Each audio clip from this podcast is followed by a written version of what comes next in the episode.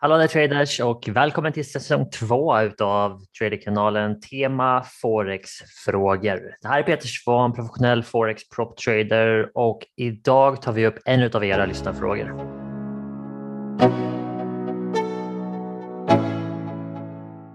Alla traders, välkommen tillbaks eh, till ett nytt avsnitt här på Traderkanalen Forex-frågor.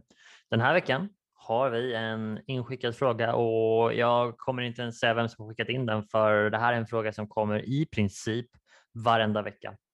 Så eh, det som är skönt för min del är att nu när vi väl gör ett avsnitt om den här frågan så kan jag bara dirigera er hit i framtiden när den här frågan kommer om och om igen.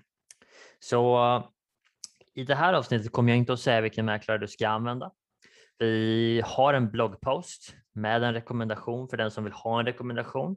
Men i det här avsnittet kommer vi att gå igenom vad vi ser på, vad vi tycker är viktigt när vi väljer mäklare och eh, förhoppningsvis så kan du få ett par bra tips här för när du ska göra det för egen del så att säga. Så jag har någon slide här att visa er idag. Eh, och jag kommer också lägga länken till blogginlägget i beskrivningen till det här avsnittet så att du kan gå dit och läsa det här i textformat och även få vår rekommendation. Så okej, okay.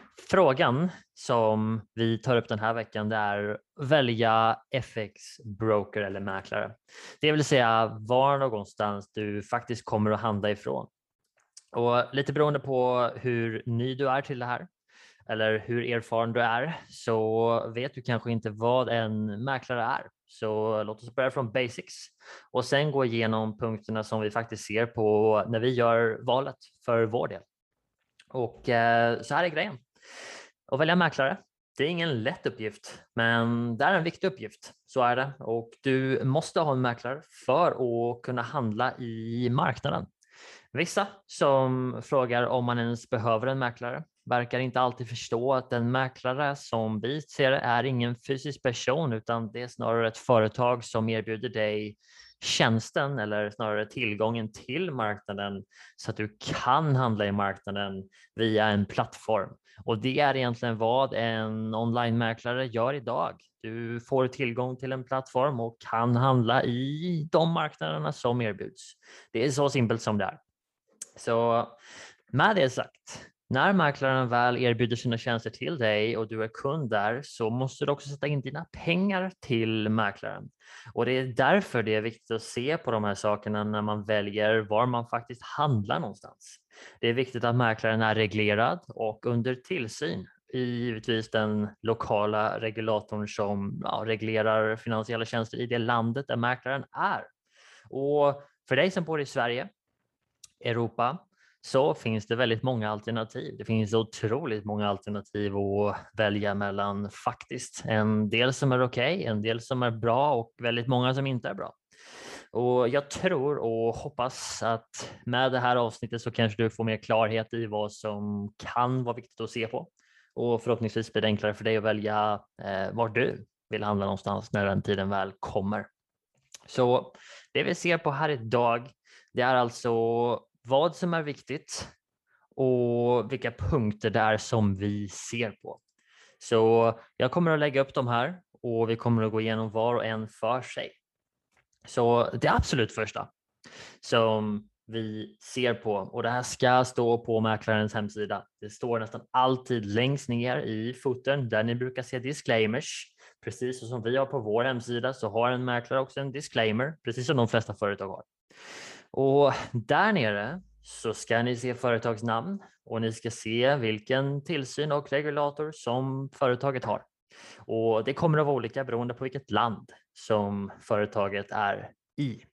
Så reglering är det absolut första och där har företaget licens och är det under tillsyn från lokal regulator. Och nu är det så här, om du har en EU-mäklare eller om det är en mäklare som ska bedriva marknadsföring till EU-kunder så måste de ha en EU-licens och det finns ett par olika här i Europa som man kan ha.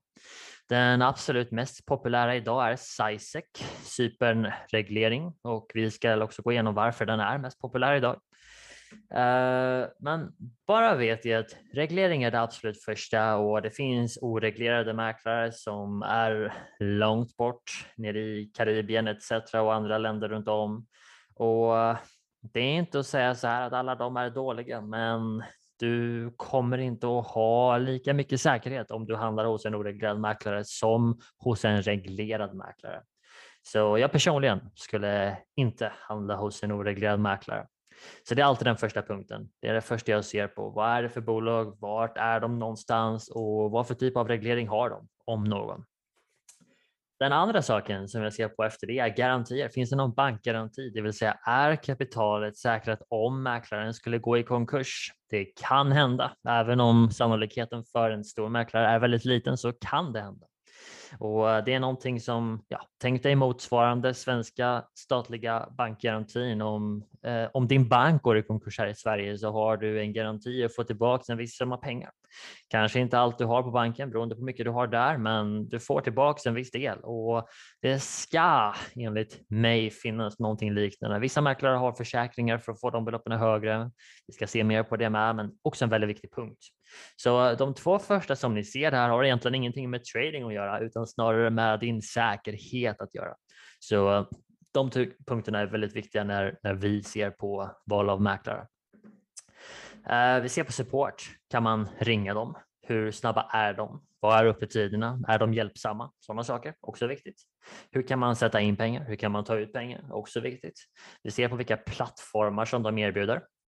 Eh, man kan definitivt ha personliga preferenser där. Vissa som handlar FX handlar via MetaTrader, andra handlar via C-Trader och sen finns det en rad eh, mindre plattformar som man kanske också kan vara intresserad av. Så det kan också vara en avgörande faktor eh, när man väljer mäklare. Det är inte en avgörande faktor för just mig, men jag ser alltid på vad de erbjuder för någonting. Eh, vilka marknader som erbjuds. Viktig grej. Om du handlar FX så vill du ha tillgång till alla FX-par till exempel. Om du också ska handla index eller aktier så vill du se att mäklaren erbjuder eh, den typen av handel så att du får tillgång till det som du faktiskt eh, behöver. En punkt till är spreads och avgifter. Vilka avgifter tar de för handel? Och nu vet jag, jag har sett märkliga reklamer med commission free trading och sånt där och jag kan bara säga att det finns ingenting commission free. För mäklaren är ett företag, de måste tjäna pengar. Hur skulle de annars kunna betala räkningarna för att erbjuda tjänsterna till dig? Så commission free trading finns inte. Så uh, när du ser sånt, om du ser sånt, uh, var lite extra skeptisk. Ett bra tips. Um, hävstång, vilken hävstång erbjuds? Och jag menar i EU, om det är en EU-reglerad mäklare och bolaget har en EU-reglering så är det ganska så begränsat till vilken hävstång du kan ha för att det är samma för alla enligt ESMA regleringen som infördes, jag tror det var 2018, skulle kollat upp det, men jag för mig att det var 2018, det var ett par år sedan i varje fall. Jag kommer ihåg det. Uh, och det är 1 till 30 som erbjuds i majors och 1 till 20 som erbjuds i minors. Det är standarden och eh, om du kvalificerar som pro kan du få mer givetvis. Och väldigt många utav de här bolagen, de här mäklarna har också dotterbolag som är registrerade i andra delar av världen, vilket gör att de kan erbjuda högre hävstång även till EU-kunder. Och eh, man ska bara veta att om man tar den vägen så finns det vissa saker som du får som du kanske tycker är positivt, men det finns också vissa saker som du missar eftersom att du längre inte handlar under ett EU-reglerat bolag. Så eh, bara viktigt att vara medveten om. Men låt oss gå lite djupare i de här punkterna. Och det första är så här att ett reglerat bolag måste förhålla sig till lagar, regler och det står under tillsyn av en lokal, eh, lokal regulator som helt enkelt ser till att det finns eh, att, att företaget följer regler att de har dina klientmedel eh, på ett separat bankkonto, att de inte använder dina pengar i den dagliga driften. Sådana saker Eh, och att de har tillräckligt med eh, säkerhet hos sin liquidity provider så att de inte, ja, sådana saker okay, som vi inte ens ska behöva tänka på. Och det är bra att det finns en enhet som faktiskt reglerar och ser till att det här sköts. Så några av de stora regulatorerna som du kommer att se när du researchar själv vilka mäklare som finns där ute och om du är i valet eh, så är den väldigt, väldigt populär. Jag tror den fortfarande är väldigt populär och kommer säkert vara, även om UK har gjort en Brexit, men det är FCA, Financial Conduct Authority. Det var den absolut mest populära regleringen tidigare och därför UK-baserade mäklare.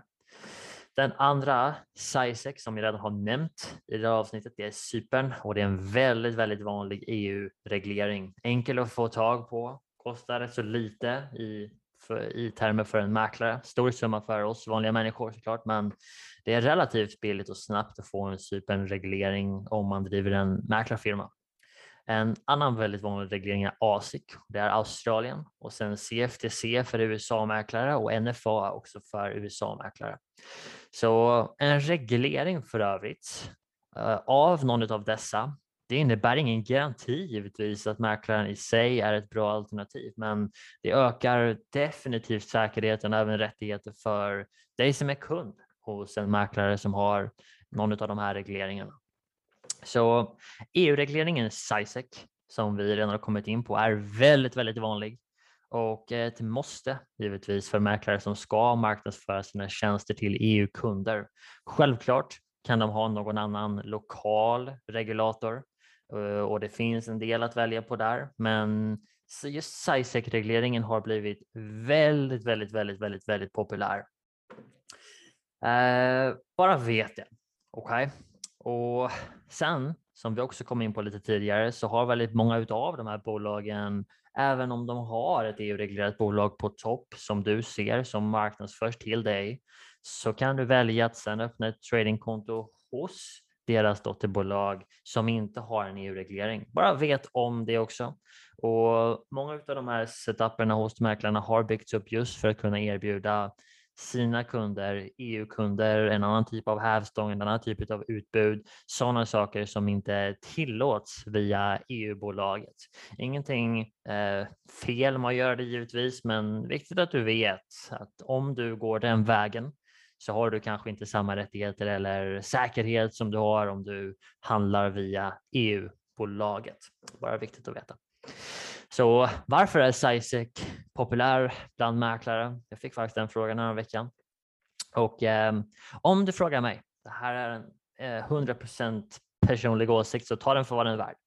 Men SISEC är den slappaste regleringen i EU och den tillåter många tjänster som inte är lika självklara Eh, I andra reglerade bolag, typ i USA till exempel, så är det väldigt svårt att driva någon form av signaltjänster eller erbjuda copy trading, social trading till sina kunder. Eh, det är i princip förbjudet via NFA eller CFTC. Men via SISEC och för övrigt många andra EU-regleringar och regulatorer också så är det okej. Okay. Och det är därför som väldigt många mäklare vänder sig till den typen av reglering och sen har fritt fram att ta in alla EU-kunder som de vill. För en mäklare tjänar pengar på att du handlar så mycket som möjligt. De tjänar pengar på commissions och markup på spreads. Det är så som de tjänar pengar, eller hur? Så allting som kan få deras kunder att handla mer, till exempel social trading, copy trading, signaler, tips, med nyhetsbrev, sådana saker eh, kommer de att använda för det är det som får deras business att gå runt. Ingenting negativt med det. Det är viktigt för dig att deras business går runt också. Och för övrigt så kan många av de där tjänsterna vara lukrativa för dig med. Och det är också någonting såklart som du kanske vill se på, eller hur? Så i slutändan så är frågan, är SISEC fortfarande ett bra skydd för dig som kund? Och jag skulle väl säga ja, vi tycker att det är det, åtminstone tillräckligt. Så nästa punkt som vi ser på är garantier. Och det här är, tänk, tänk dig som sagt att du vill se till att mäklaren följer de här sökningarna och en av de viktigaste grejerna där är att dina pengar ska vara på segregerade bankkonton när du har satt in dem hos mäklaren och det är ett krav ifrån samtliga av de här regulatorerna som vi har tagit upp i det här avsnittet hittills. För om de är på segregerade konton så innebär det att mäklaren inte kan använda dina pengar i, eh, i sin dagliga drift, ni vet, för att betala löner till de som sitter där och eh, allting som krävs för att driva en mäklarfirma, eller hur? Det vill du inte. Så den andra saken med garanti, det är givetvis om mäklaren mot förmodan skulle gå i konkurs, vad får du ut för någonting då? Så är det också en väldigt viktig punkt att se på. Eh, därefter support, det vill säga kan man ringa till mäklaren? Har de en livechatt som du kan skriva i? Får du svar om du skriver i livechatten? Vi tycker det är väldigt viktigt att kunna få eh, hjälp och support av mäklaren. Men det är också en viktig twist här och det är en liten varning faktiskt som vi vill ge ut här och det är att vissa av de här mäklarna som absolut har en SISEC-reglering och de har eh, det som krävs för att driva en mäklarfirma. Men de erbjuder en personlig account manager. Och eh, vår erfarenhet säger att det är negativt för den här personliga account managern kommer att ringa upp dig, kommer att vilja att du sätter in mer pengar, kommer att ge dig tips för hur du ska handla, etc. etc. De är oftast jättetrevliga, men det är, jag kan inte säga en enda gång som jag har träffat någon som har haft positiva erfarenheter med den här typen av personlig account manager, vilket egentligen är en, eh, en front för att de är en säljare som vill få dig att handla mer. Det är så de tjänar pengar. Och igen, det är ingenting fel med det. Det är ingenting fel överhuvudtaget egentligen med det, men i den här bemärkelsen så vi pratar vi utifrån vad som är bäst för en trader, inte vad som är bäst för en mäklarfirma. Eller? Och därför så säger vi så här. De mäklarna som vi jobbar med, de som vi rekommenderar, de som vi använder har inga personliga account manager. Det finns ingen som ringer upp dig och ger dig tips om hur du ska handla eller att du ska sätta in mer pengar, att du får bonusar om du sätter in pengar. Ingenting sånt. Vet, bonusar på insättningar har ingenting med trading att göra. Det, det är kasinogrejer och det vill vi inte ha. Så det är alltid en varning om man ser det också. Så vi måste kunna ha snabb support och det måste kunna gå att få tag i mäklaren på, på ett bra sätt. Men en liten, liten varning just för den här biten med personlig account manager. Eh, har aldrig träffat någon som haft en positiv erfarenhet med det, så eh, en bra, bra sak att tänka på. Okej, okay. Så nästa sak är insättning och uttag. De flesta idag erbjuder insättning med vanligt bankkort och min erfarenhet är att det kan bli problem med banken, framförallt svenska banker, om man gör många insättningar med kort och uttag med kort. Så kolla upp de sakerna innan, fråga din bank och i slutändan så är oftast en vanlig traditionell banköverföring det bästa för att få över kapital till mäklaren och ja, det innebär att du kommer behöva föra över pengar Eh, till utlandet mest troligt. Så kan vara värt att kolla upp med banken innan där och ja, det kan vara attraktivt att sätta in pengar snabbt med kort och kanske det sättet du vill göra det på. Kolla vad mäklaren erbjuder. Eh, men se att det finns bra alternativ där. Det är viktigt att kunna få in och ut pengar ifrån sin plattform och sin mäklare på ett enkelt sätt. Så är det. När det gäller plattform, de flesta mäklare erbjuder MetaTrader 4, 5. Vissa erbjuder C-Trader. Det här är de tre vanligaste och eh, som sagt, man kan ha personliga preferenser där och det finns saker som är utvecklade till vissa av de här plattformarna men inte finns på andra etc. som du kanske vill kunna använda. Så kolla definitivt upp plattformsfrågan innan du öppnar ett konto hos en mäklare också. Sen å andra sidan, de flesta mäklare erbjuder demokonton, eller hur? Gör de inte det så bör du definitivt inte använda mäklaren. Och vissa erbjuder en begränsad tid på ett demokonto, typ en månad eller två. Och det vill vi också undvika, för Tänk om det tar dig ett halvår eller ett år för att testa ditt system ordentligt innan du vill sätta in pengar. Du vill inte ha någon tidspress ifrån en mäklare för att du ska börja handla, även om det kanske alltid finns någon liten eh, konflikt där för de vill att du ska börja handla så tidigt som möjligt och du å andra sidan vill inte göra det. Du vill vänta tills du ser att det du gör fungerar, eller hur? Så plattform, se över vilka som finns, se över vilken där du vill handla med Eh, jag får alltid den frågan också, vilken plattform Peter? Jag säger välj själv för guds skull. Du ska kunna lägga ordertyperna som du vill. MetaTrader 4 kan det, MetaTrader 5 kan det, C-Trader kan det och väldigt många andra plattformar där ute kan det också. Så bara välj en och testa. Märker du efter ett tag att du vill testa en annan, gör det. Eh, det är så som du hittar vad som är bäst för dig. Eller och det som jag använder kanske inte är bäst för dig, precis som att det du använder kanske inte är bäst för mig till exempel. Så ta inte bara råd ifrån andra vad, vad du ska använda, utan ta råd, testa, se för dig själv. Testa något annat, se för dig själv. Det är den bästa vägen fram. Eh, marknader, vilka marknader du kan handla. Det skiljer sig också ganska så markant mellan mäklare, så se över att det som du vill handla finns där, till exempel. Börja med det. Eh, och sen är det spread och avgifter och den, den här är inte den viktigaste eh, skulle jag säga. Eh, det blir mer viktigt för någon som handlar väldigt aktivt intraday, daytrading. Då blir spreads och avgifter väldigt viktigt. För någon som handlar swing och positionstrading på större timeframes så är det inte lika viktigt. Men å andra sidan, låt oss ändå ta upp punkten här, spreads och avgifter. Så viktig för aktiva traders, mindre viktig för eh, passiva traders. En del mäklare erbjuder raw spreads, vilket egentligen innebär att priserna du ser i din plattform är precis samma och direkt streamade ifrån mäklarens LP, liquidity provider, där som du får fyllt, fyllt dina eh, positioner. Och andra mäklare har markups, det vill säga att de får in priser ifrån sin LP och sen så lägger de på en, en prisuppmärkning, precis som en butik gör. De köper in en vara, höjer priset på den och så tjänar de pengar på marginal. Precis så funkar det för många mäklare också. Uh, och det är inget fel med det. Men uh, för dig som trader så skulle jag säga, det här är min åsikt på det, men att det alltid är bättre att ha raw spreads. Så låga spreads som det bara går och jag betalar hellre en högre commission för att få det om jag behöver. För, och varför är det så? Jo, för att om du har raw spreads så får du fyllt din trade så fort som möjligt när priset är vid din prisnivå. Men om du har markups på din spread du kanske har en och en halv pip istället för 0,5. Då måste priset ta sig till den nivån där din order ligger och en pip förbi för att du ska kunna få fyllt din order, vilket är väldigt negativt. Eller? Det bokstavligen kan betyda att priset egentligen nådde din take profit, men eftersom att du har en markup på din spread via din mäklare så fick du inte fyllt den och sen vände priset.